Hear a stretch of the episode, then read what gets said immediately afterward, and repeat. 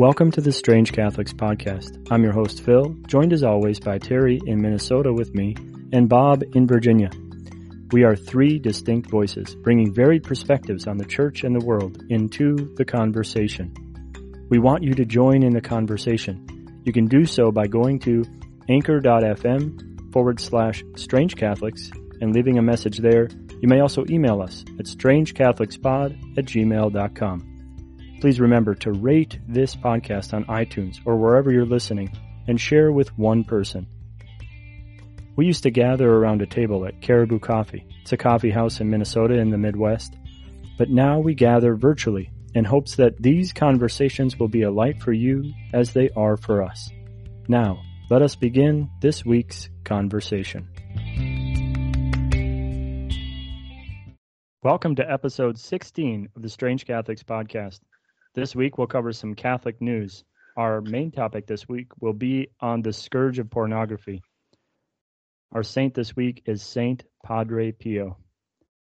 Let us begin with prayer. In the name of the Father, and of the Son, and of the Holy Spirit. Amen. Amen. Amen. Heavenly Father, we ask you to please shed your light upon us so that the darkness may be drowned out with your great glory.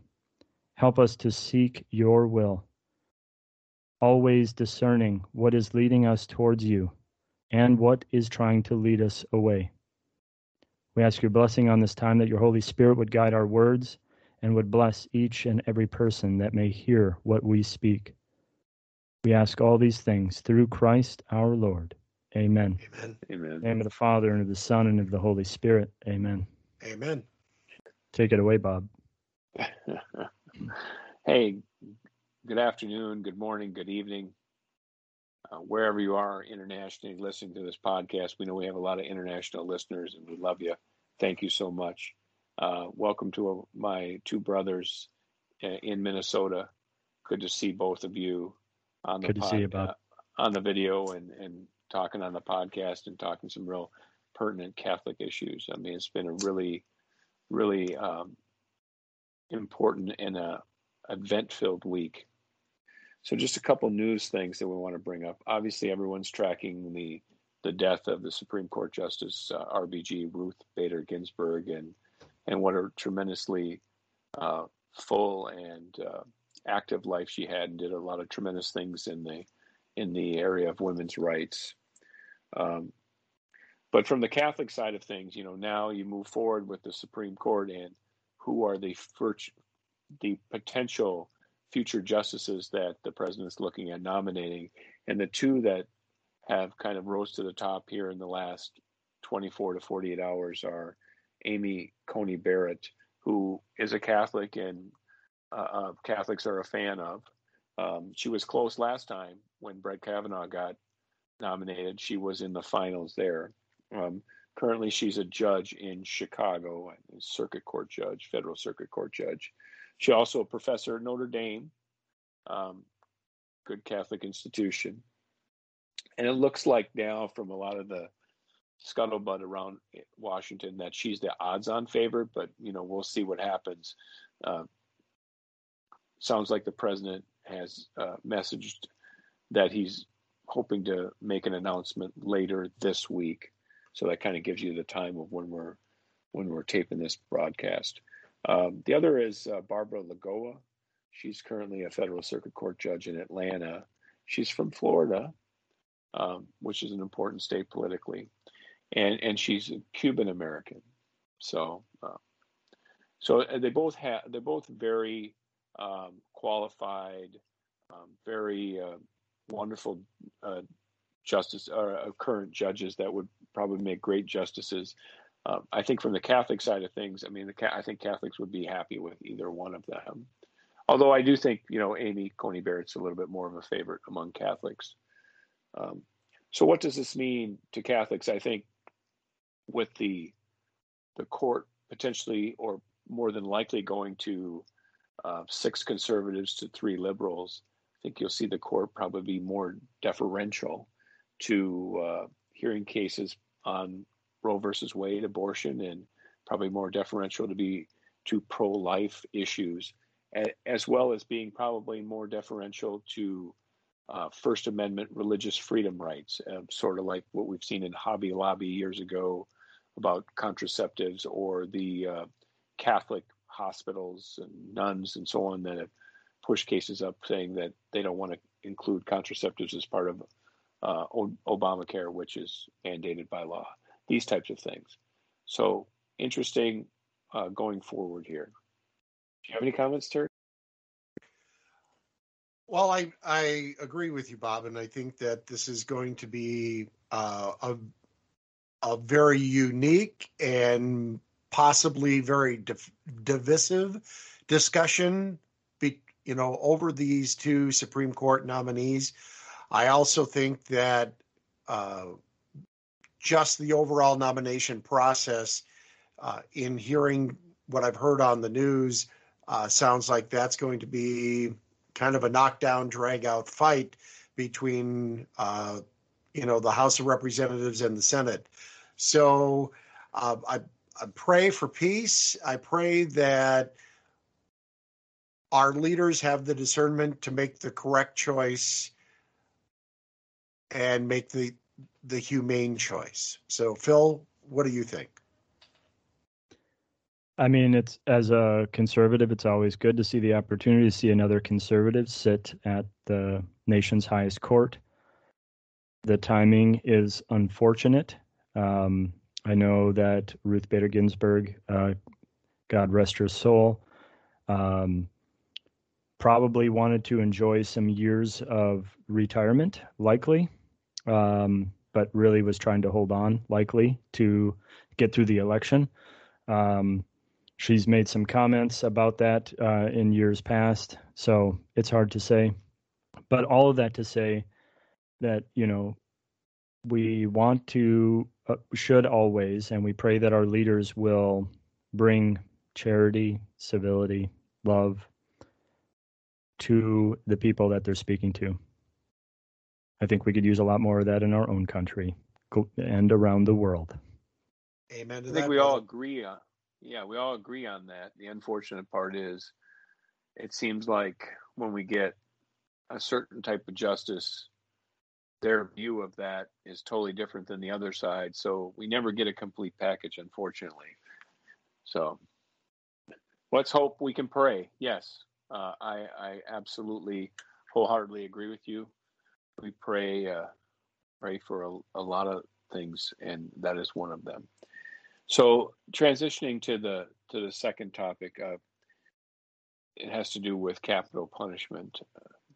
So out of the one of the Catholic publications I was looking at over the week, uh, uh, New Mexico, the Santa Fe Archdiocese urged uh, not giving Attorney General uh, William Barr an award.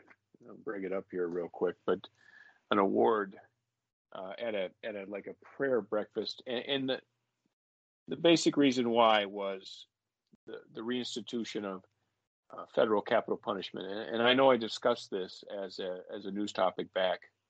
I don't know how many podcasts ago because it seems like we've been going on forever, and we're on number sixteen. oh my gosh! Uh, so, um,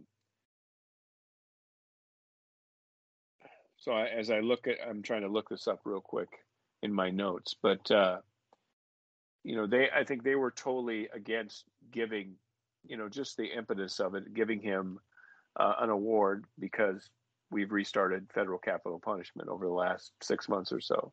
Actually, Bishop uh, Robert Barron is is set to speak at this, and and they were trying to uh, urge him not to speak uh, as well. So uh, but I, I don't think that that's going to be the case. I think his people said that he was just asked to speak, and that was it.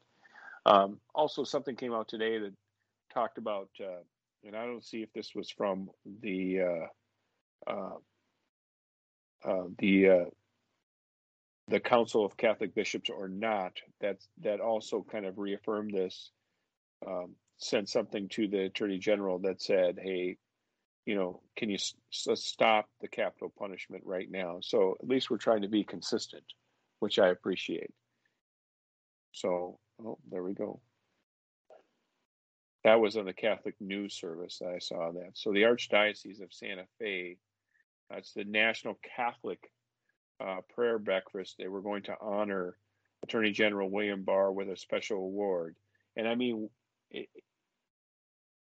I, I don't know where we're at with that. I doubt that it'll probably happen now, but it just doesn't seem right now that uh, you know we've started uh, um, capital punishment again for for certain federal crimes. And I, I was looking at that CNA story where the bishops are urging um, okay.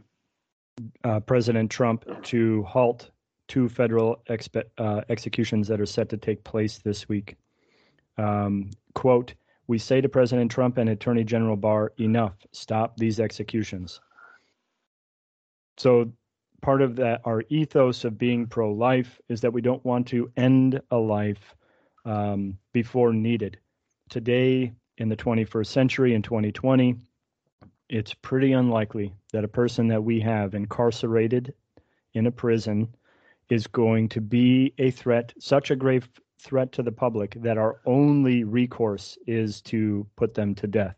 That is the argument. The that's the Catholic side of the argument is that if they pose an immediate threat, right, enough of a threat that your only way to save general population is to execute them, then it is admissible. But Pope St. John Paul II, Pope Emeritus Benedict XVI, and Pope Francis have all said we don't need to continue these executions because we now have ways of keeping people incarcerated, and we have seen instances where people that were uh, given a life given a death sentence immediately up to or sometimes even after their execution they're found to be not guilty. So that's happened as well. It's not as often. But again we we don't want to just we want to bring our pro-life ethos you know, for the full spectrum. We don't want to just say, well, these people have done bad things, so we need to execute them. Not saying these people haven't done bad things, but I think that we have better ways in which to not take that anti life statement personally. Well, and I think it sends a mixed message. Okay, so we're, you know, if we continue to support the death penalty, uh, but say you know we need to protect protect life.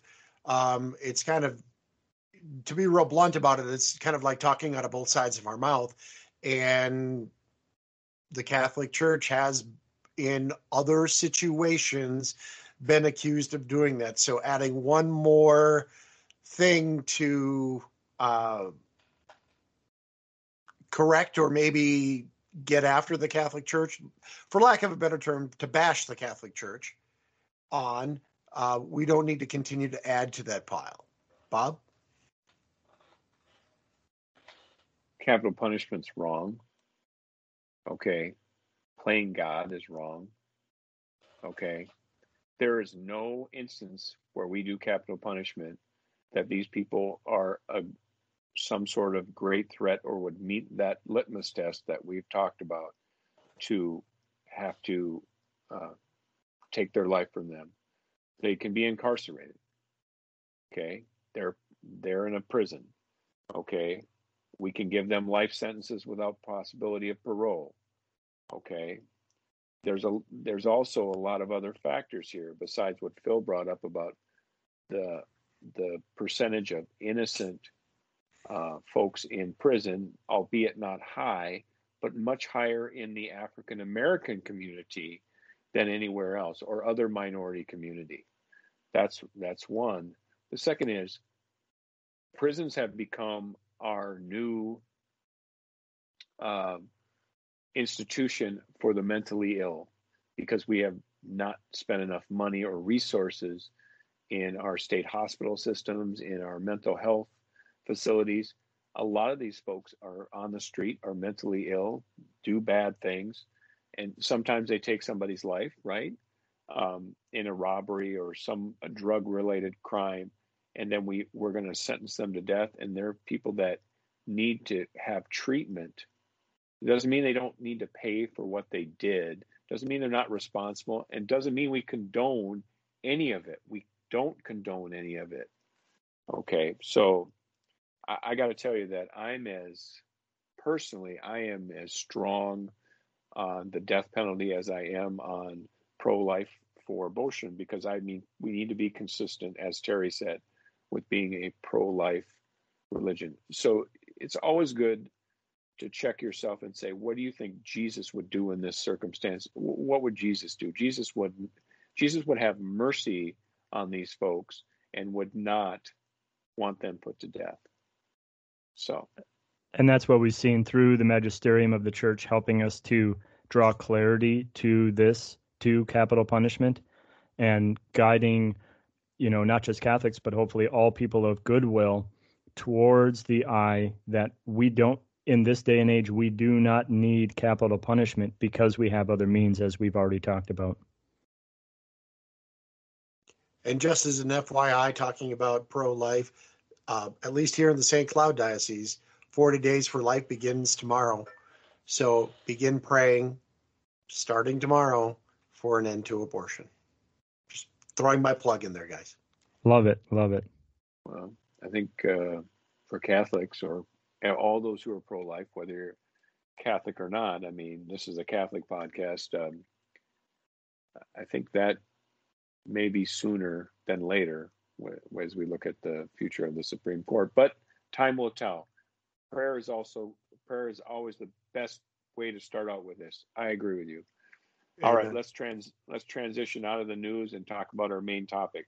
Today's main topic is going to be pornography very, very heady topic, very deep, very complicated. We'll we'll get through what we can, and maybe we'll be doing this again in the next podcast. Uh, but I'm going to push it over to Phil to give some more information. Thanks, Bob. So our, our reason to come up with this is be or to talk about this is because it is a, such poignant topic to talk about. This is a scourge, not just of the people of in, in America, but around the world. Um, men and women fall prey to this great temptation that the devil tries to thrust at us. It's not easy. And when you fall into this, it's very difficult. It's one of those still shameful things that people don't want to admit to others. This is a difficult thing to bring up to other people. So, part of our conversation, we pray tonight, will help not just understand why this isn't good for us, but then also uh, bring some ways, some avenues for healing, because we know that many people suffer from this. Many people are still struggling with this. I myself have struggled with this.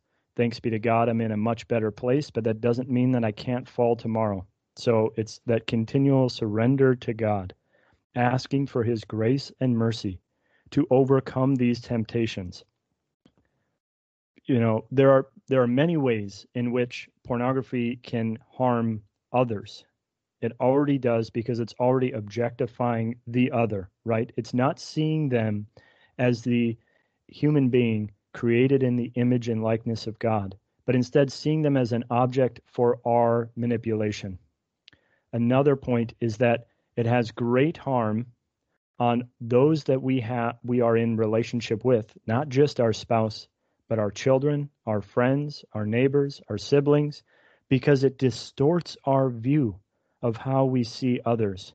We, we start to see, especially as we get farther into this habitually and it becomes more of an addiction, we fall into that where we don't see other people as who they really are. We start to see them with lustful eyes.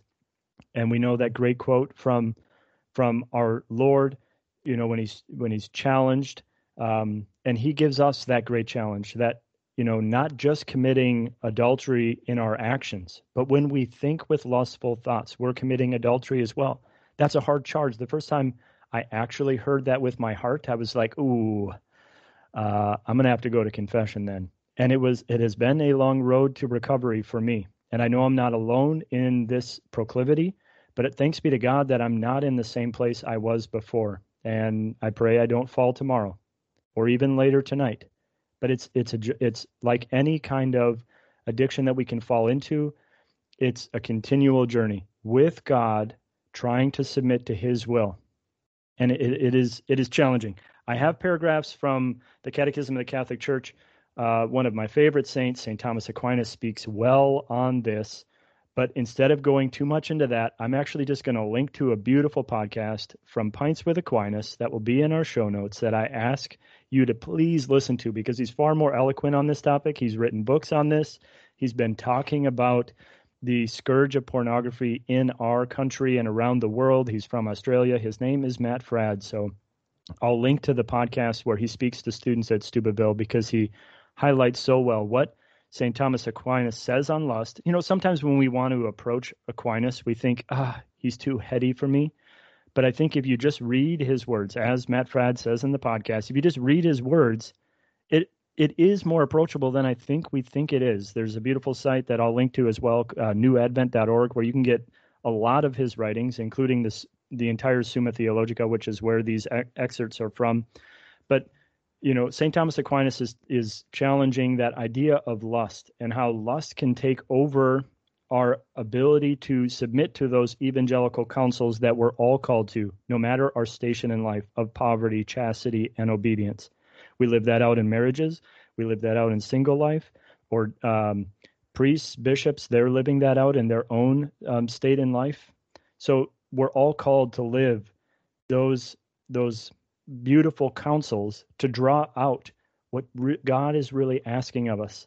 And how do we respond sometimes? Sometimes we don't respond to chastity, to charity, right? We're we think, well, I can just do that because it's not really going to harm anyone else. We we can so easily fall off and into deep sin very quickly just by thinking of ourselves first instead of what is God of asking of me and resisting those temptations. We all have triggers, um, you know, and we need to be mindful that when I'm going to be in one of those places or I'm going to be, you know, whatever it might be, that we have ways to interact. We have accountability partners. We have people we can talk to and talk about these problems because we can't do this alone. A good Catholic therapist is highly recommended because they can also help work through especially once this forms into an addiction. I highly recommend a, a therapist because they can so they can really help to break down some of the reasons why and the root behind some of it and uh, just highly highly recommend okay to get into a couple of the things i wanted to talk about um, so this is uh, st thomas on whether chastity is a virtue and his uh, so his the objection is it would seem that chastity is not a virtue. For here we are treating of virtues of the soul, but chastity seemingly belongs to the body. For a person is said to be chaste because he be- behaves in a certain way as regards the use of certain parts of the body. Therefore, chastity is not a virtue. And I think it's a good objection, as St. Thomas Aquinas doesn't bring straw men to the table. But here's his reply chastity does indeed reside in the soul as its subject, though its matter is in the body, for it belongs to chastity that a man make moderate use of bodily members in accordance with the judgment of his reason and the choice of his will. So, all again, drawing into that station in life. As a married man, I need to be chaste too with my wife. So, both not looking lustfully on other people, not consuming pornography, not you know fantasizing about other things those things all deter us from that beautiful marriage covenant that God calls me to. Likewise sometimes in marriage we're called to chastity where we need to be chaste for a time. If we're planning using natural family planning there are times uh, immediately after a baby is born or within the first few months or whatever where we're we're doing some we're doing some planning because we have a lot of kids, and so we need to be mindful of the resources that we have, uh, and and and always discerning what God is asking of us. So, all that to say, what do you have to say, Terry? Wow, great information, Phil. Love it. Uh, one of the things in looking through uh, this book from uh, Covenant Eyes. It's called Equip Smart Catholic Parenting in a Sexualized Culture. This blew me out of the water. I was totally like, wow, holy cow. 22% of young adults aged 18 to 24 consider porn to be good for society. I can't see that, but be that as it may. And 8% of that age group, 18 to 24, actually think it is very good for society. When used to prioritize what people consider immoral, teens and young adults consider not recycling to be more immoral than viewing pornography. Wow. Oh, oh boy. oh no. Man. We have some evangelization to do. We, we certainly do. We certainly do. Um, one of the other points that that uh, kind of hit home for me that I thought was like, wow, um, the world treats people like products to be purchased, sold, or disposed of according to our own selfish wishes. This is not how Jesus loves us. When Jesus died on the cross, his message was, "This my this is my body given for you." The message of all these sexual images images is we see uh, this is your body taken by me. I've always loved that quote. Yes, I know that book well that you're speaking of. We hand it out in our safe haven weekends. Um, it's a very important quote because I think it helps draw to light the real, you know, part of the root of this problem is we start to think selfishly, we fall into this temptation and and we don't easily, you know, you know, flip right back to seeing every other person as another person created in the image and likeness of God. We can fall into that trap very quickly. The devil is very cunning. Absolutely. Well, and and I will admit this to to our listeners, to both of you. Um, I was one of those. So a few years back, uh, when my kids were younger, there were uh, billboards all over the place that said "Real men don't use porn," and one of the you know, and they they profiled five different faces on there.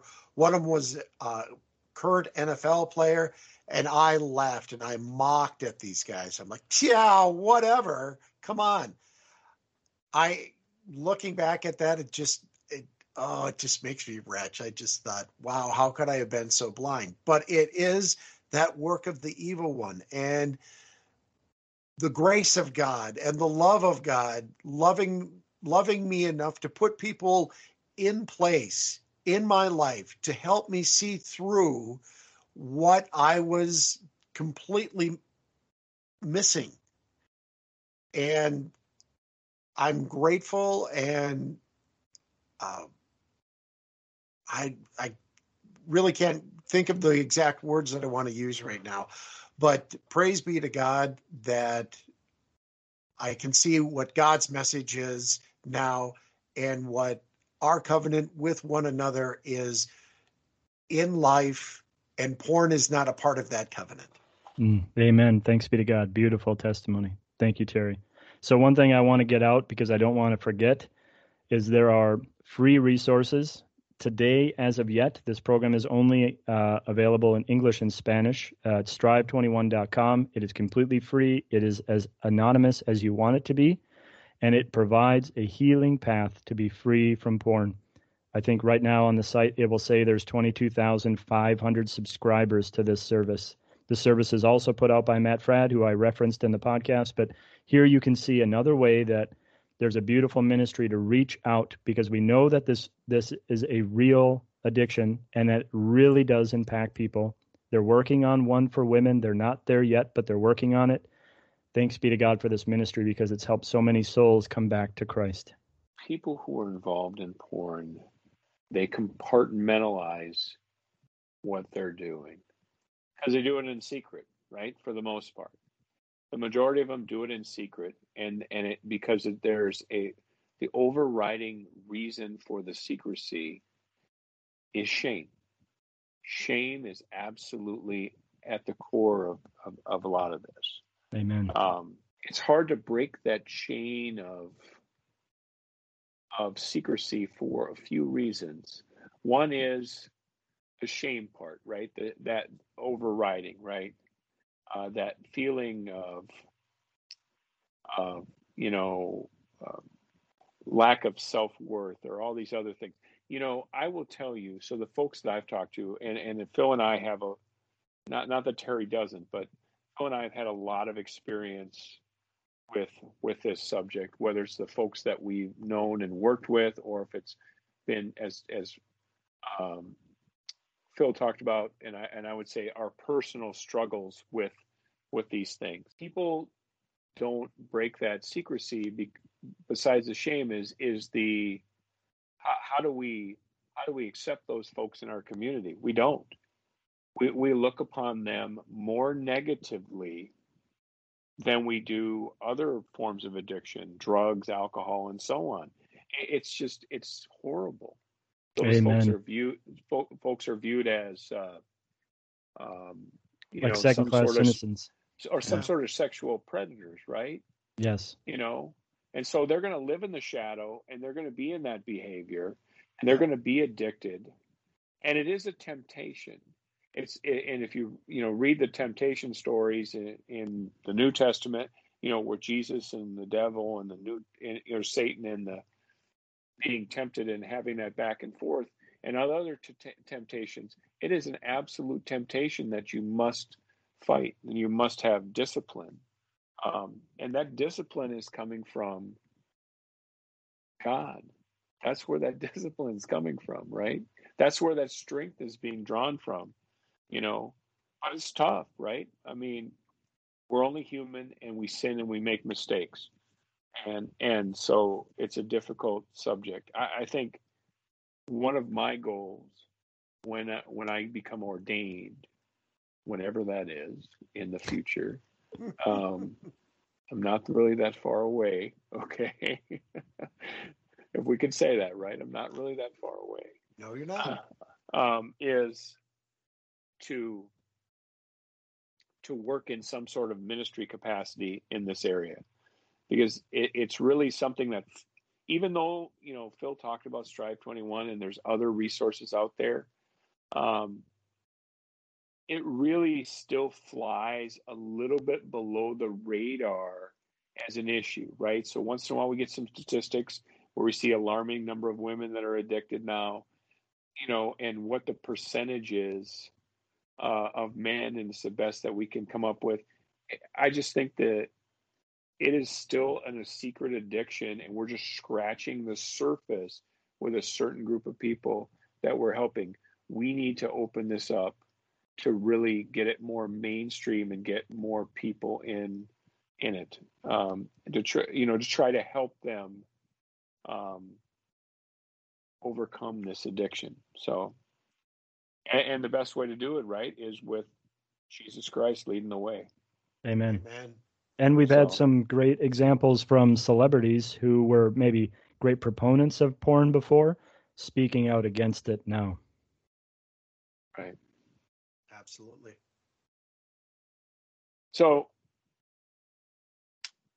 we'll see. I mean, this is a this is a touchy subject. It's a difficult subject. Um, it's a subject that really, um, you know, really comes home for me and and for Phil for sure. Um, I yeah. guess that's all I have to say about that. Thank you, Bob. Thank you very much. It, it, as Bob said, it's a difficult subject. Um, you know, if the Lord's really leading us to have another segment on this next week or in following weeks, we'll continue this as a subsequent part. But we know that this is a real thing this is a real scourge that's really impacting people and it has a detriment. So uh, go to confession, find an accountability partner, really start that path of healing, recognizing where you're at. You know, maybe that's not the thing you can do tomorrow, but really try and get a sit down with a priest and talk to him about what you've been struggling with, and he'll help you with that. And if he knows of resources, he'll send you in that direction. So don't feel like you're alone. There's a lot of other people out there fighting this battle too, and there are more and more resources.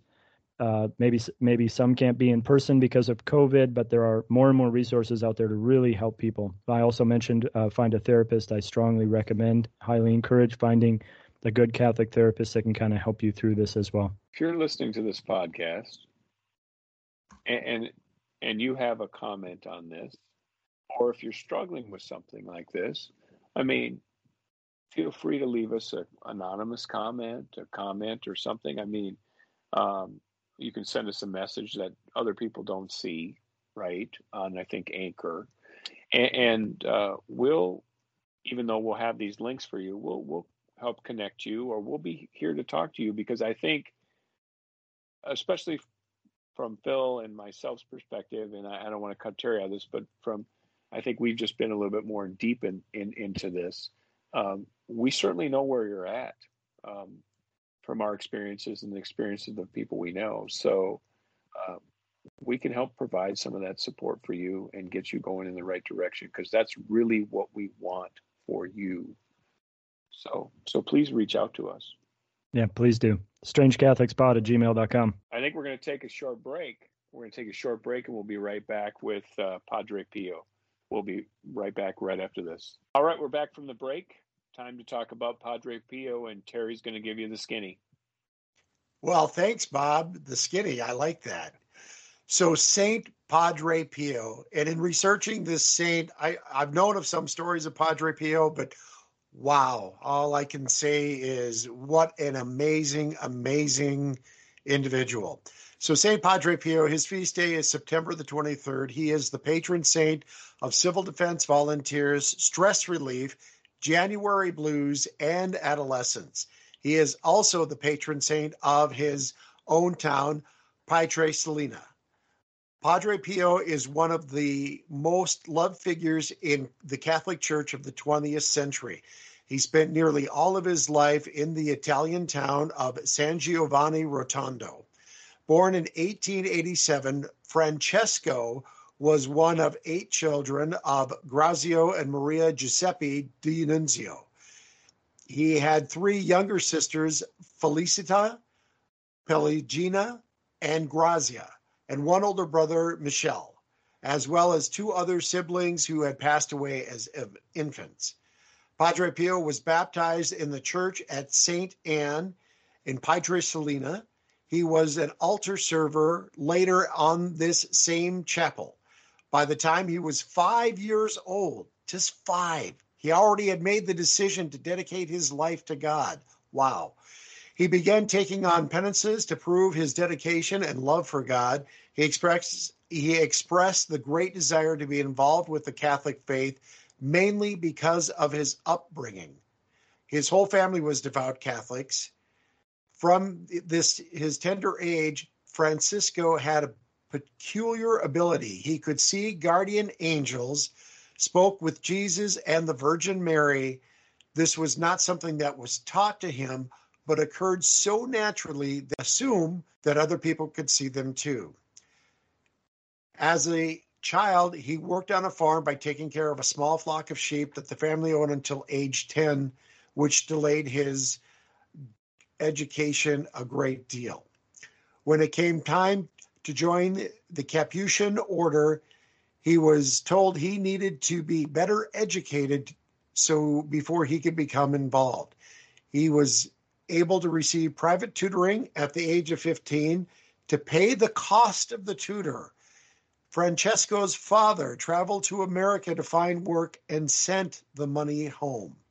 The private tutoring allowed him to enter the novitiate with the Capuchin Franciscan friars. This is where he took the name Friar Pio in honor of Saint Pius I. On September 20th, Padre Pio was hearing confessions. Other sources say he was kneeling in front of a large crucifix.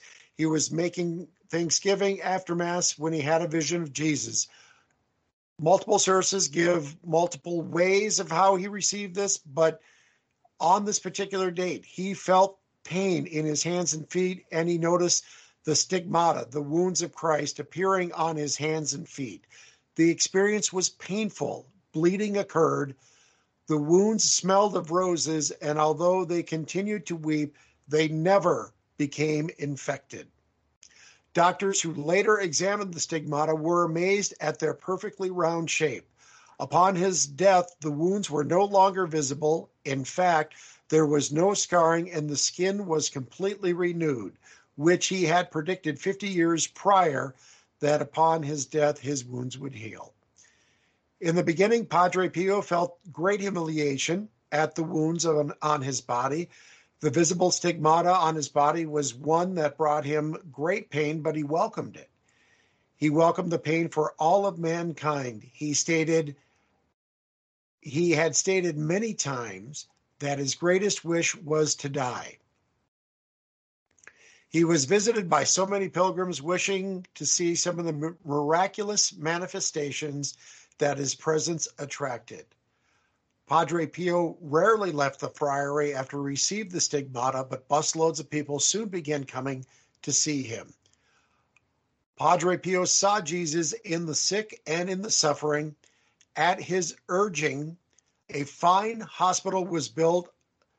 The idea arose in 1940. A committee began to collect money. Ground was broken in 1946.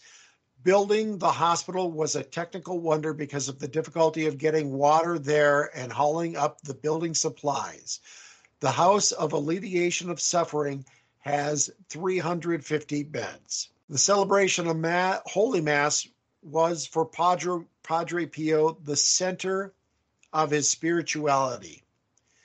Due to the long pauses of contemplative silence into which he entered at various parts of the Holy Sacrifice, his Mass could sometimes last several hours.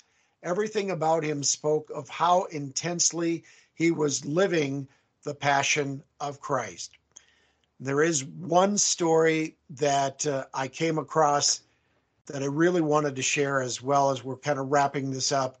Um, a former seminarian for whom Padre Pio had been a spiritual director and confessor wrote that he and his fellow students heard the frightening noise of iron bars banging together in Padre Pio's room.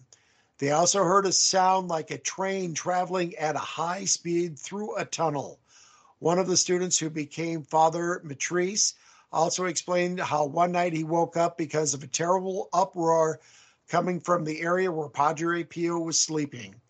He was described as hearing a burst of derisive laughter and the sound of iron bars being twisted, as well as chains clamoring on the floor. Just an amazing, amazing man. Padre Pio is understood above all to be a man of prayer before he was 30 years old, he had already reached the summit of spiritual life known as the unitive way of transforming union with God. He prayed almost continuously that his prayers were usually very simple. He loved to pray the rosary and recommended it to others. One last point here in 1947, Father Karol Wojtyła visited Padre Pio who prophetically told him he would rise to the highest post in the church. Father Karol Wojtyła became Pope John Paul II in 1978. Serene and well prepared, he surrendered to his death on September 23, 1968, at the age of 81. He died as he had lived with a rosary in his hands. His last words were Jesu Maria, Jesus Mary, which are repeated over and over again until he breathed his last. He had often declared, After my death, I will do more. My real mission will begin after my death. He was beatified in 1999 and canonized on 18 June 2002 by Pope John Paul II, both beatified and canonized by the same Pope. Padre Pio famously advised pray, hope, and don't worry. And one last point there is a woman here in central Minnesota who was at his canonization because she received a healing from the intercession of St. Padre Pio. Phil, Bob? Beautiful saint, beautiful saint. Thank you, Terry. Yes. And I mean, there are many persecutions that he under had to undertake in his life because a lot of people thought the stigmata was a show. Um, they didn't like his expansive ministry. He would sit and be in confession for a long time. He also had uh, uh, had the gift of being able to read souls. So when people would come to confession, if they wouldn't confess everything, he would tell them they need to come back uh, because you're not confessing everything.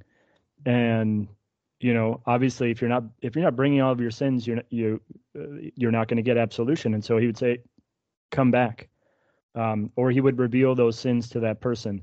Um, and I I love that beautiful witness, the prophetic vision for uh, who will become Pope Saint John Paul II to Father Karol Wojtyla. Um, that, just a beautiful mystic, a beautiful saint. He has these uh, beautiful message of praying the rosary. I highly recommend praying the rosary every day because it just brings us ever closer to the life of Christ and his blessed mother who he loves more than we can ever love and it just brings us into that that family of God and it's just I strongly recommend it. I echo what St. Padre Pio would say. Well, I have a book uh, Padre Pio Man of Hope. So uh, which is a good book. Um, and, and I understand why some people question the stigmata, and I just it's difficult, you know, for humans to grasp miracles happening. So uh, that's why we have faith, you know, and we have to have we have faith that uh, that that wasn't a show. So, but it, but it's difficult. So I, I can understand that. Padre Pio, man, what an amazing uh, life an amazing saint, and and fairly contemporary. I mean, died in the 1960s. So, so I think it's a it's a great choice for Saint of the Week. Saint Padre Pio. Pray for Pray us. for us. Pray for us. Okay, well we thank you very much for that, Terry. That was wonderful. Um, we've and we've got to the uh, point of our show where we talk about prayer intentions. We did not have any specific prayer intentions um, submitted by our listeners this week. Uh, we will, we do have some that we will include in our final prayer. But before we get to uh, our final prayer with the prayer intentions, we want to thank everyone for listening again. Uh, please go on uh, wherever you get our podcast and leave us a uh, message or rate us. Five stars is the standard. So that would be on Apple Podcast or, you know, Spotify, Stitcher, um, Catholics at gmail.com, uh, Anchor. There's all kinds of them, but uh, please do that. And, and we're looking for the feedback. Um, Strange Catholics Pod at gmail.com, but that's okay. The okay, link will be in the description. oh, see, that's why I don't do it. I don't do it because I don't know. But we appreciate that. So thanks everyone for listening. yeah, we're all on we're on every major platform you can get a podcast on, Castbox, whatever. So we're on all of those. Um, please leave especially reviews in iTunes because that's where most of our listeners are and where most people consume podcasts today.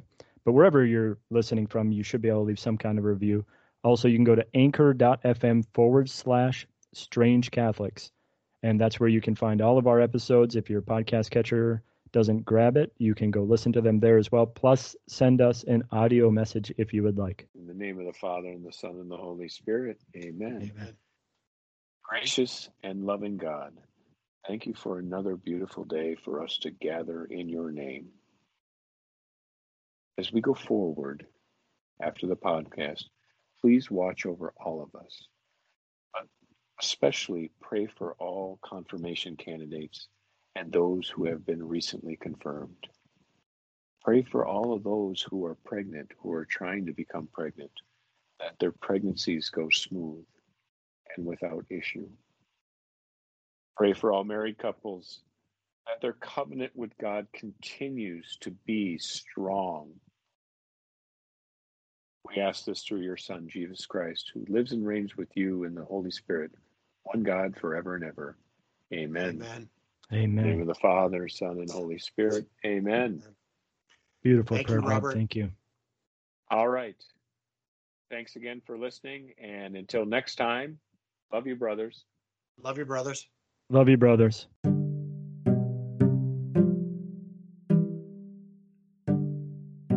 Thank you for listening to this episode of Strange Catholics. We hope that you enjoyed the conversation and it helps you dive into a deeper reflection and union with our Lord Jesus Christ. If you'd like to leave some feedback, please go to anchor.fm forward slash strange Catholics to leave a voice message. or you may also send us an email at strangecatholicspod at gmail.com. Links will be in the description. Please share this podcast and this episode with at least one person. This will help get the word out and get more people to join into the conversation. Please subscribe to this podcast and leave a review on iTunes or wherever you are listening to us. This really helps the podcast get traction and help even more people discover the peace, love, and mercy that our Lord offers and is longing to offer each and every one of us. Thank you again for listening. Have a glorious day, and may God bless you.